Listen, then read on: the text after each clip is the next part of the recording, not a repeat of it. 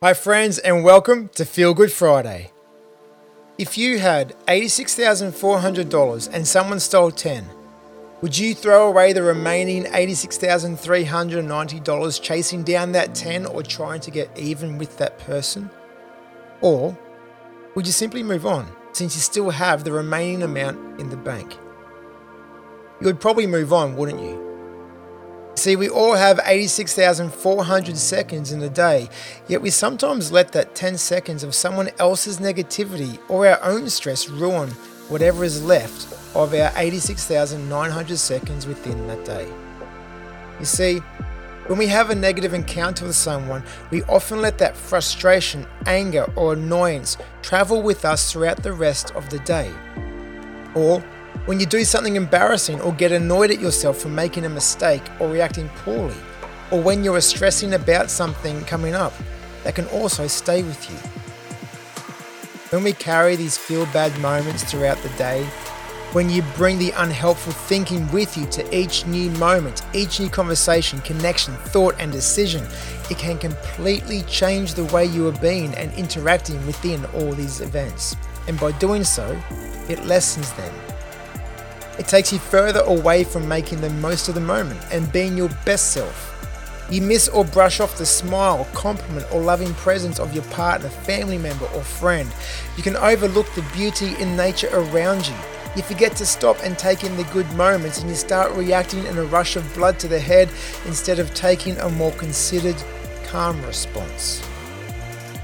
You start acting in ways that don't line up with your inner, most important values and beliefs. And by doing so, you begin to forget that this moment will never be the same again. You'll never have the same conversation. You won't have the same opportunity to let someone know that you're completely present to them, to deepen your connection with them, or to make a positive difference for someone, or to simply stop and take in the good within this moment. You'll never be in this exact same place of your life again. So make it count. Let this moment right now and every next moment throughout your day really matter by being present, open, and mindful. Let it be an opportunity to take positive, valued action, which takes you closer to being your ideal you, to achieving your goals and your dreams. You only get one life, and you get each moment within this one life only once, so make them count. Remember, don't sweat the small stuff, the insignificant 10 second moments of negativity. Let go of the unhelpful self talk that just brings you down, makes you angrier, more stressed, and anxious.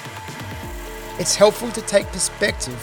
Remember that most negative events are simply a blip on the radar and that we can leave them behind and move on. You still have 86,390 moments in your day to enjoy, savor, and live. To help with this, here are some habits I use. When this negativity, these unhelpful moments, thoughts pop up, say to yourself, I'm feeling anger or stress or anxiety, or I'm having the thought that, and then let it go. Return to your breath and then do one thing in this moment that is in line with your ideal self and that will let you get closer to achieving your goals and dreams. And remind yourself that this moment will never be the same again, and then take valued action. So I hope this Feel Good Friday was helpful for you. And if you know someone who could really benefit from these messages, if you know someone who gets stuck in those little negative, unhelpful moments, please do share this with them. Maybe it's a friend, a family member, a student, a colleague, anyone at all who you know could do with a little bit of motivation, a little bit of extra help to overcome, to move forward from those unhelpful negative 10 second moments. Please do share this with them. Make sure you subscribe, that way you don't miss out on any upcoming episode. Leave a rating and review. I would absolutely love it if you could do that for me. And of course, now it's time to get out there and do your life even better.